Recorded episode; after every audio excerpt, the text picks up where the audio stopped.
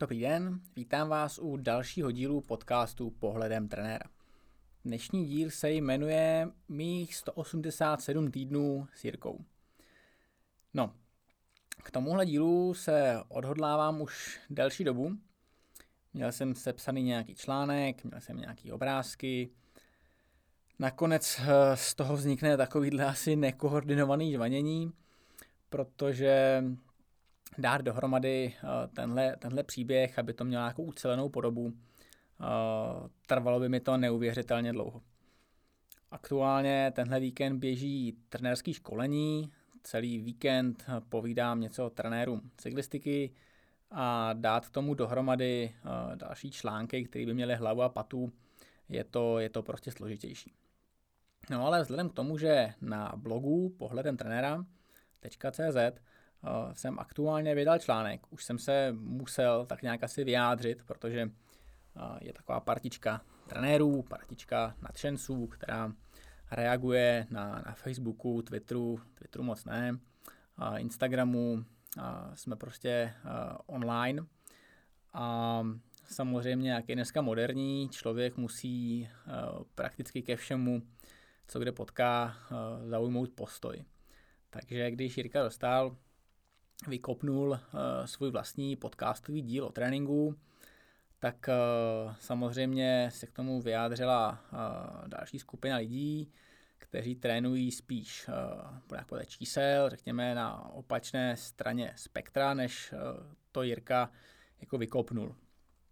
No a uh, k tomuhle tomu se asi, asi hrozně hodí, uh, nejenom, že jsem to tam malinko vypsal, vypsal jsem tam i uh, na konci toho článku, se podívejte, je podle mě ta nejvíc, nejefektivnější, úplně prostě nejvíc, nejlepšější tréninková metoda.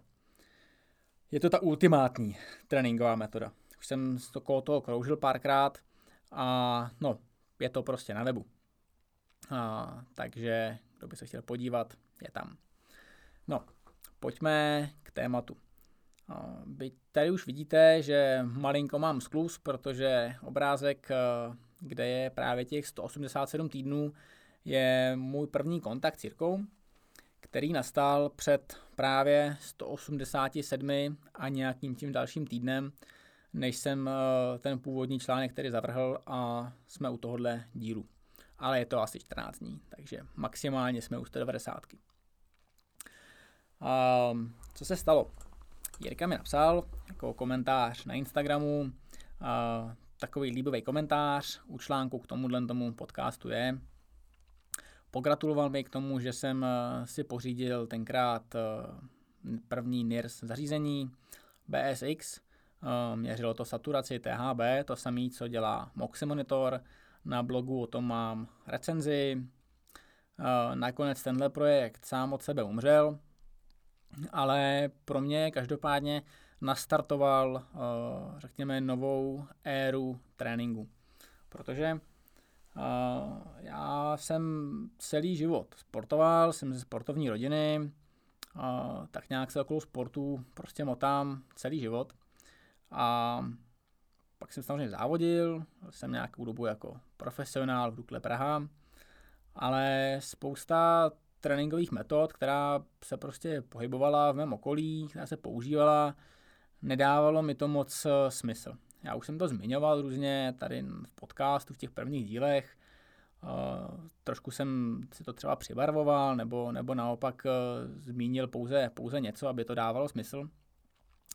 Uh, tenhle díl bude malinko taková, uh, jako je 13. komnata, nějaká spověď, jo? takže pokud je možný, uh, že vás to nebude zajímat. Další díl už bude, už bude rozhovorový. Mám teď domluvený uh, nějaký další lidi, co jsou hrozně zajímaví, takže po tomhle dílu skutečně půjdeme zpátky k rozhovorům o sportu.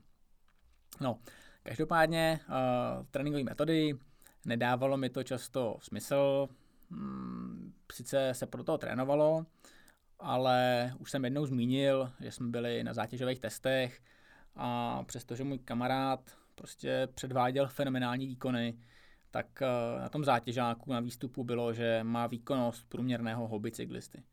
Myslím, že tohle to jsem zmínil v jednom z prvních dílů tady podcastu. Tenkrát mě to hrozně zaujalo ale neuměl jsem to moc nějak využít ku prospěchu, moc jsem tomu samozřejmě nerozuměl. V průběhu závodění uh, jsem si udělal, protože mě to zajímalo, udělal jsem si trenérskou trojku, dvojku, uh, následně trenérskou jedničku a zjistil jsem, že tomu tréninku vlastně stále mm, nedává to prostě moc smysl. Mnoho, mnoho metod prostě nemá, nemá smysl.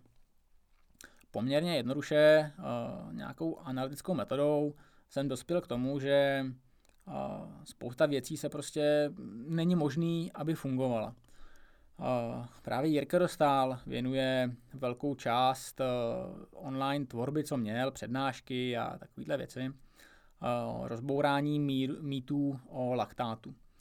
K tomu jsem dospěl tak nějak samostatně, ne teda s tím, že bych si prostudoval ty studie, ze které to vzniklo, ale vlastně med sporem kdy jsem přišel na to, nebo přišel na to.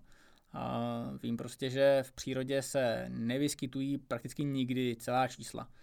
Máme hm, dvě ruce, dvě nohy, ale že by se něco trefilo do, zrovna do dvojky, u něčeho tak hm, specifického, jako je molární hmotnost a objem, kdy je to vstažený k litrům a vlastně k, ke vzdálenosti, k metrům, ta šance je, je prakticky tak, tak hrozně mizivá, že, že, že je skoro až nulová.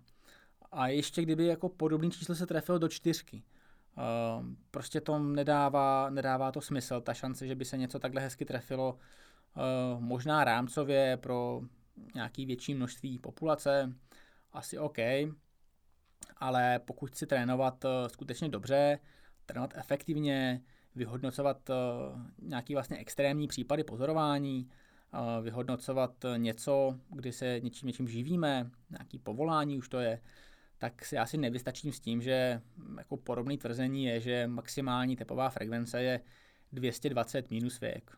Pro velkou část populace to asi tak nějak rámcově platí, plus minus, ale to stejný, jako teď jsem to přirovnával právě na tom školení trenérů, jak si nastavit sedlo na kole. Když si sednete na kolo, dáte si patu na pedál a tak nějak jako propnete nohu a to koleno bude mírně pokrčený, tak eh, se plus minus eh, jako trefíte, to sedlo nastavíte velmi, velmi efektivně a velmi rychle a velmi, velmi dobře.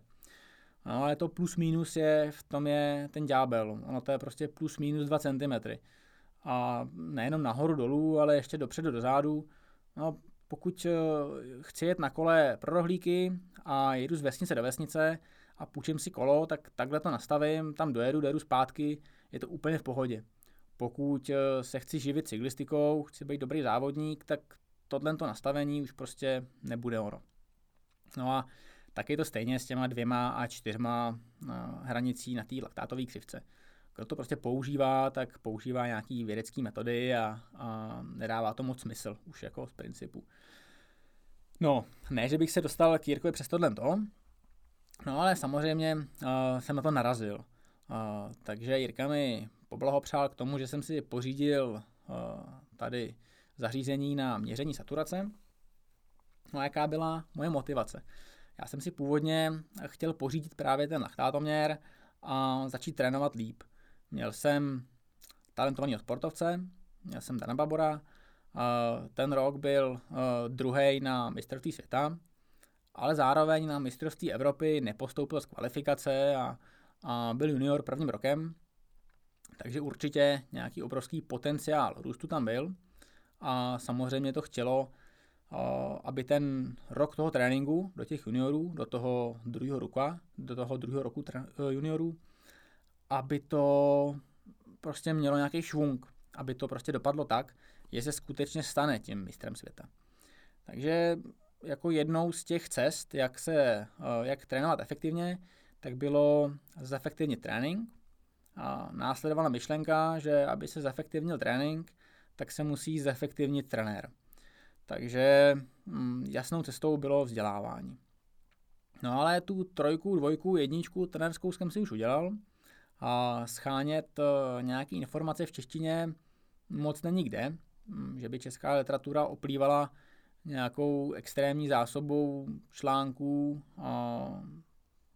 psaných textů nebo videí o tréninku, tak toho taky moc není.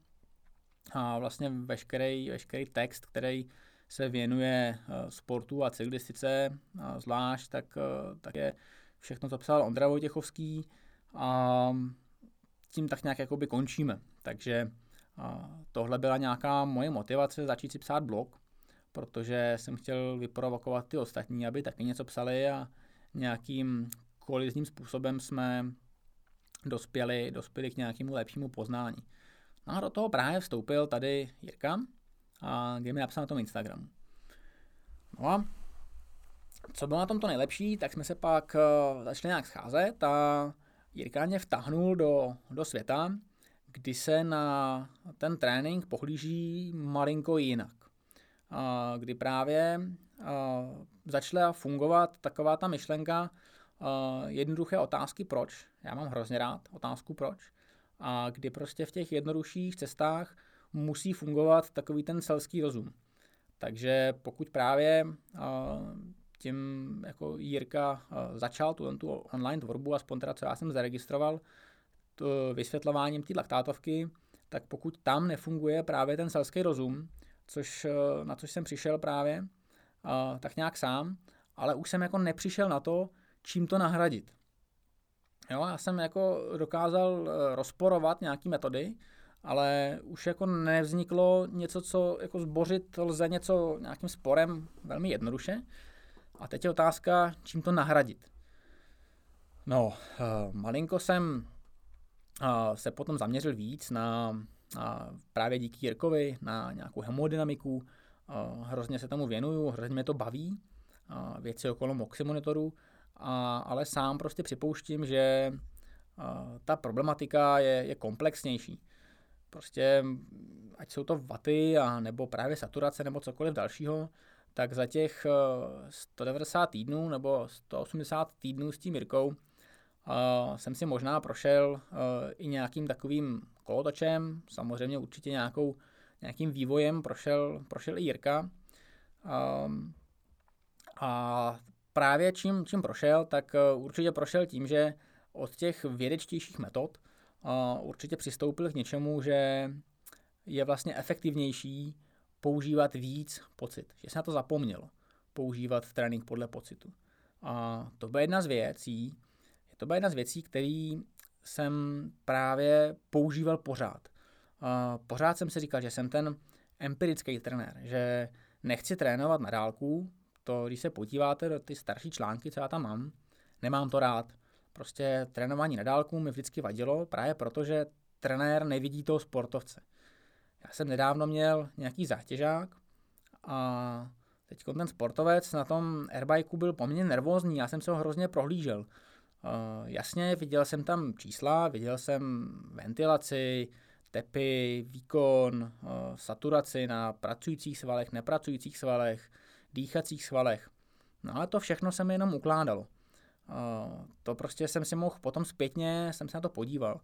Ale první zátěžové testy, co jsem dělal, uh, tak já jsem se i natáčel na kameru. Jo, prostě je to důležitý ten vizuální dojem, protože vznikne nějaká anomálie, jenom protože se člověk zvednul ze sedla. A v tom protokolu se to pak ztratí a pak hledáme, co se kde stalo. To je jedna věc. A už v minulém díle jsem, tady v minulém díle podcastu, jsem zmínil, že do mm, jednoho cíle se můžeme dostat vlastně dvojí cestou. Může to být klidně ta vědecká cesta, kdy, nebo ta věda těch tvrdých čísel, kdy můžeme všechno změřit, kvantifikovat, udělat to líp. A nebo ta věda těch měkkých čísel, ty, ty měkké vědy, psychologie, sociologie. Skutečně ten koncept je hrozně, hrozně široký a hrozně funkční. A co je nejlepší, když se to skombinuje. Takže sám myslím, že nechci mluvit samozřejmě za Jirku, ale že eh, pokud eh, Jirka má vzdělání, jako že to je lékař, tak eh, o to víc má samozřejmě tendenci používat znalosti z tohohle, z tohohle oboru, ale z těch tvrdých čísel, to je medicína je prostě evidence-based, tam není moc co, co řešit, proto sportovní psychologové jsou často nebo mentální kauči doslova, nejsou to lékaři, nemají to vzdělání, protože ono si to malinko může odporovat s tím evidence-based a, a nějakým placebo efektem a tohle to si to prostě malinko rozporuje. A co je super, že u sportovních lékařů se to musí prostě uh, spojit. Sportovní lékař nemůže být jenom ten evidence-based a vidět toho pacienta, vidět ho jako rozbité tělo, které potřeba složit, ale musí tam být i ta psychologická složka, musí být tam být ta mentální složka. A je to hrozně, hrozně komplexní.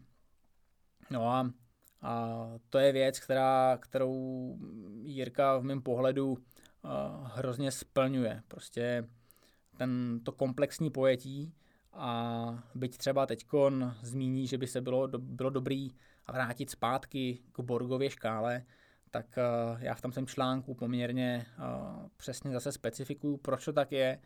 A ten příklad je zase podobný. Je to podobný, že najdu něco, co, co se rozbije, a to je stejně jako s tou čtyřkou a dvojkou na té laktátovce, ale moc mi to nedává to nový řešení. A k tomu je super, že to nový řešení často dostanu právě, právě od Jirky. Takže ten eh, medicínský background eh, je úplně bezvadný. A to komplexní pojetí, a, ta medicína plus všechno to okolo je prostě hrozně důležitý. Já jsem zmínil ten, ten test, ten sportovec jel prostě na tom airbajku, mě se všechny ty čísla ukládali, ale pro mě bylo úplně stejně důležité jako ty čísla si prohlížet, jak se tváří, jak dýchá, že, že prostě byl to poměrně mladý sportovec, takže dojel nějaký interval, byl nervózní, bylo vidět, že se klepe. Přišel tam s vlastním trenérem, byl to sportovec z jiného sportu, přišel tam teda s vlastním trenérem a teď byl prostě ze mě hm, jako trošku, trošku nervózní, takže ten test to samozřejmě jednak ovlivní a jednak eh, to samo o sobě může ukázat nějakou limitaci. A ta nemusí být jenom ta fyziologická nebo libovolná jiná. Prostě pokud tenhle sportovec je nervózní na zátěžáku, jenom z toho, že tam je někdo jiný, no tak je asi velká šance, že bude nervózní i v závodě, nebo v zápase, nebo v tom sportu, co má, co má dělat. Takže a, ta limitace tam může být a, vlastně psychologická, tam byl na místě prostě nějaká mentální příprava a nemusíme to postupovat nějaký složitý zátěžový testy. No. A právě to slovo limitace, a já ho často opakuju, ale to jsem si sám nevymyslel a tohle to slovo, který já jsem tak nějak eh, vlastně na pozadí celého toho blogu, který jsem si psal ještě dřív, než jsem potkal právě Jirku, tak uh, jsem ho měl na pozadí, byť jsem ho nepoužíval. Určitě někde dole um, je článek, který se jmenuje Teorie kýble s morálkou. To je moje teorie, kterou používám prostě celoživotně, kdy vám něco přidává energii, něco ji odebírá a to pak využíváme, mm, tu energii, kterou máme, k nějaký dopředný akci, kterou, kterou chceme. V našem případě to je sport, když chceme být dobrý, tak prostě pokud eh, jdu na trénink v dešti, tak mi to vadí a další tréninky prostě nezvládnu tak dobře a naopak eh, ty pozitivní věci si tím doplňují nějakou tu morálku. No a to je koncept, který je právě hrozně blízký těm limitacím. A už jsem to dokopal, skoro řekl bych, aktuálně k dokonalosti. A jako tu laktátovku si představím jako cokoliv. Jo, prostě v čase stoupá obtížnost, náročnost materiálu, kdy může prasknout řetěz, může uh, mi dojít energie, nemusím mít cukr, uh, nemusím, můžu rychle dýchat, můžu být nervózní, ten laktát tam samozřejmě zůstane, takže, takže mi tam zůstane ten metabolismus. No a tam všude budou nějaký ty anaerobní a aerobní prahy, to budou nějaký ty zlomy těch křivek. A pak je můžeme samozřejmě nějak prokládat a to je další věc, tak jsem si naboural ten systém té laktátovky, protože jsem vzděláním vlastně uh, informatik a ekonom, uh, takže jsem věděl, že prostě když proložím sedmi, devíti bodama nějakou křivku, tak že to je prostě tak orientační, že podle toho trénovat rozhodně, rozhodně nechci. Um, takže čistě jenom nějaký myšlenkový koncept, na to to je dobrý, ale na nějaký přesný trénování, na to to asi úplně dobrý není. Takže prostě já si můžu jako tu laktátovku přepra- při- představit skutečně cokoliv. No a tam, kde jsou ty Prahy, nějaký ty zlomy, tak tam je nějaká ta limitace. A může to být právě světej řetěz, může to být vnitřní metabolismus, takže tomu bude ta laktátovka odpovídat. Takže to jsou pak zase ty ozubený kola, tak jsem říkal někdy v minulosti, že se musí sejít tréninková metoda s těma potřebama sportovce, takže pokud sportovec má prostě limitaci, která je krásně znázorněná na té laktátovce, tak mu trénink podle laktátu i podle dvou a čtyř minimolů bude krásně fungovat, pokud se to prostě potká. Ale u někoho se to nepotká. A to je hrozně důležitý si uvědomit, že jako tu laktátovku si může dát skutečně, skutečně cokoliv. Říkám tomu laktátovka, ale je to prostě taková ta křivka, která je chvilku placatá, pak se jako prudce zvedá to takový ten exponenciální růst, který v dnešní době pandémie asi všichni, všichni známe. No a ten růst prostě může mít eh, fakt jako různý, různý věci. No a tam, kde se to hodně zvedá, tak tam je, a ještě se k tomu jednou vrátím, je to to limitace. Tenhle koncept eh, se mi hrozně líbí a tohle je ten koncept, který provází celou, eh, celý moje trenérský, celý můj trenérský svět a, a je to vlastně základem toho, jak někoho trénuju. Najdu nějaký problém, nějakou limitaci, pokusíme si ji posunout, vyřešit a se znalostí toho, že nějaký problém se řeší rychleji a nějaký problém se řeší pomaleji. Takže teď jsem to říkal na tom školení, tím už bych ukončil tenhle díl.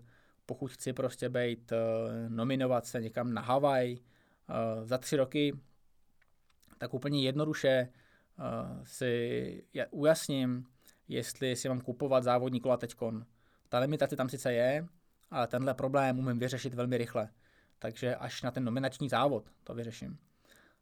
tyhle ty věci, jako, je, jako jsou kreslení grafů, Gantův diagram, to je taky o článku, o pár článků níž, tak to jsou všechno hrozně funkční věci. Prostě ta matematika a já mám hrozně rád matematiku, no. A, ale myslím si, že to má, má svůj význam. Teď jsem velkou část věnoval tomu, že jsem eh, vysvětloval, co je deriva, derivace a integrál. Myslím si, že solidní trenér by se bez eh, znalosti tohohle toho nemělo být. A tím už bych tenhle díl asi ukončil, tenhle monolog. A v dalších dílech bude, máme naplánovaný díl s jedním předním odborníkem na výživu, takže budeme se bavit o výživě, ale bude to hodně, eh, dneska jsem to už říkal, to slovo evidence-based, výživa, člověk, který má vlastně hýří studiema, takže uvidíme, jak hodně to bude eh, teoretický. Doufám, že se dostaneme k nějakým praktickým doporučením. Eh, tenhle člověk je, hm, řekněme, velký, velký teoretik výživy a patří skutečně k nějakým předním českým odborníkům na tohle téma. A dalším hostem, který uh, tady bude mít podcast a za chvilku bude odvysílán, tak uh, to bude jeden mentální couch. Trénuje, nebo trénuje, pracuje s různými sportovci a dalšími lidmi, takže tam bude samozřejmě malinko problém, aby jsme nehýřili jmény a konkrétními problémy, to tak nějak určitě je mi jasný, že tím budeme, mm, to budeme muset nějak ošetřit, aby nezaznělo nějaký, nějaký jméno, nějaký problém, takže možná dojde i k nějakému střihu, byť eh, tyhle ty díly, co jsou, tak vlastně mm, nějak nestříhám. A ty první díly, ty byly, ty byly taky takový nějaký rozhovorový, postupně se nám to prodlužovalo, a takže doufám, že tyhle ty následující dva díly budou, doufám, doufám, rekordní v dílce. Tak jo, mějte se krásně, přečtěte si ten článek a odstartujte si i vy svých 187 týdnů s Jirkou Dostálem, protože je to cesta, řekl bych, porozumění aspoň trošku sportu. Jeden z mých trenérů jednou řekl, že kdo řekne, že rozumí tomu, že rozumí cyklistice, tak lže. S tím já rozhodně souhlasím. Rozhodně si nedělám patent na rozum, ale díky Jirkovi jsem tomu porozuměl asi o malinko víc, nebo každopádně mi to začalo dávat výrazně větší smysl a ten vesmír toho tréninku se mi tak nějak uzavřel, nebo neuzavřel, ne, že by byl vesmír nekonečný, takže, ale je to takový ucelený koncept. A takže ne, doufám, že se neuzavřel, že vstřebám nějaký další, další věci od dalších lidí. A co je hlavně super, že díky, díky Jirkovi tenhle díl je děsná, tenhle díl je děsná oda na Jirku, takže já doufám, že nebude mít čas a skrz těch 26 minut se neprokouše. Vlastně je to těžký, on totiž na nic nikdy nemá čas. Takže doufám, že se skrz to neprokouše a nebude to hodnotit jako, jako um, teď mi nenapadá slušný výraz, ale uh, takový ten ski alpinismus. Uh, akorát to není na lyžích, um, takže i díky tomu tomu jsem poznal další lidi a hlavně další trenéry v dalších sportech, což je na tom asi to úplně nejlepší. Uh, že to vzdělávání a může probíhat uh, skrz další, další věci, jako jsou právě další sporty, a další metody. Jo, protože úplně ultimátním poznatkem je prostě přístup z toho fyziologického tréninku, kdy samozřejmě, jak už jsem zmínil, není to prostě úplně alfa a omega, ale ten základní axiom, že rychlostní trénink by měl probíhat ve všech sportech tak nějak víceméně podobně, protože ten vnitřní metabolismus je víceméně podobný tak eh, tady je potřeba si zamyslet a zjistit, eh, že to vlastně se tak jako neděje. Že prostě, to jsem taky už kolikrát zmiňoval, že v mnoha sportech prostě rychlost, eh, tím myslíme něco jiného. A někdo trénuje 15 vteřin a někdo to samý. A přitom myslí, že trénuje vlastně tu samou rychlostní schopnost, trénuje 30 vteřin, někdo minutu a, a tak. Takže to jsou prostě ty benefity toho fyziologického tréninku ale když eh, to je právě největší asi, asi bonus tohohle, toho přístupu, že se skontaktujete s dalšíma myšlenkovými konceptama v jiných sportech a zjistíte, že ten rychlostní trénink v tom jiném sportu má třeba nějaký důvod, protože se to tak prostě dělá, nebo je tam prostě nějaký, nějaký myšlenkový koncept zatím. A třeba zatím něco je a můžeme se tím inspirovat a ten svůj vlastní tréninkový proces uh, zefektivnit. O tom to je vlastně celý. Být prostě efektivnější. No a ta nejefektivnější tréninková metoda, tak ta je zmíněná právě v tom článku, který se jmenuje Bouře ve sklenici vody, jsou tam roušky a je tam nákupní vozík. Takže tyhle všechny slova jsem smíchal do titulku toho článku a, a napsal jsem ten článek, takže tam je. No, mějte se krásně, sportujte, začíná venku, venku mrznout, takže uh, využijte ještě toho, dokud uh, se ještě dá, jako, tak nějak jako rozumně sportovat, třeba i malinko intenzivně. Uh, a hlavně, co je to hlavní, si držme palce, ať jsou všichni zdraví a ať uh, ta aktuální korona doba co nejdřív pomine a hlavně tohle šílenství okolo toho pomine. Tak jo, takže ještě jednou, mějte se krásně a sportujte a buďte zdraví.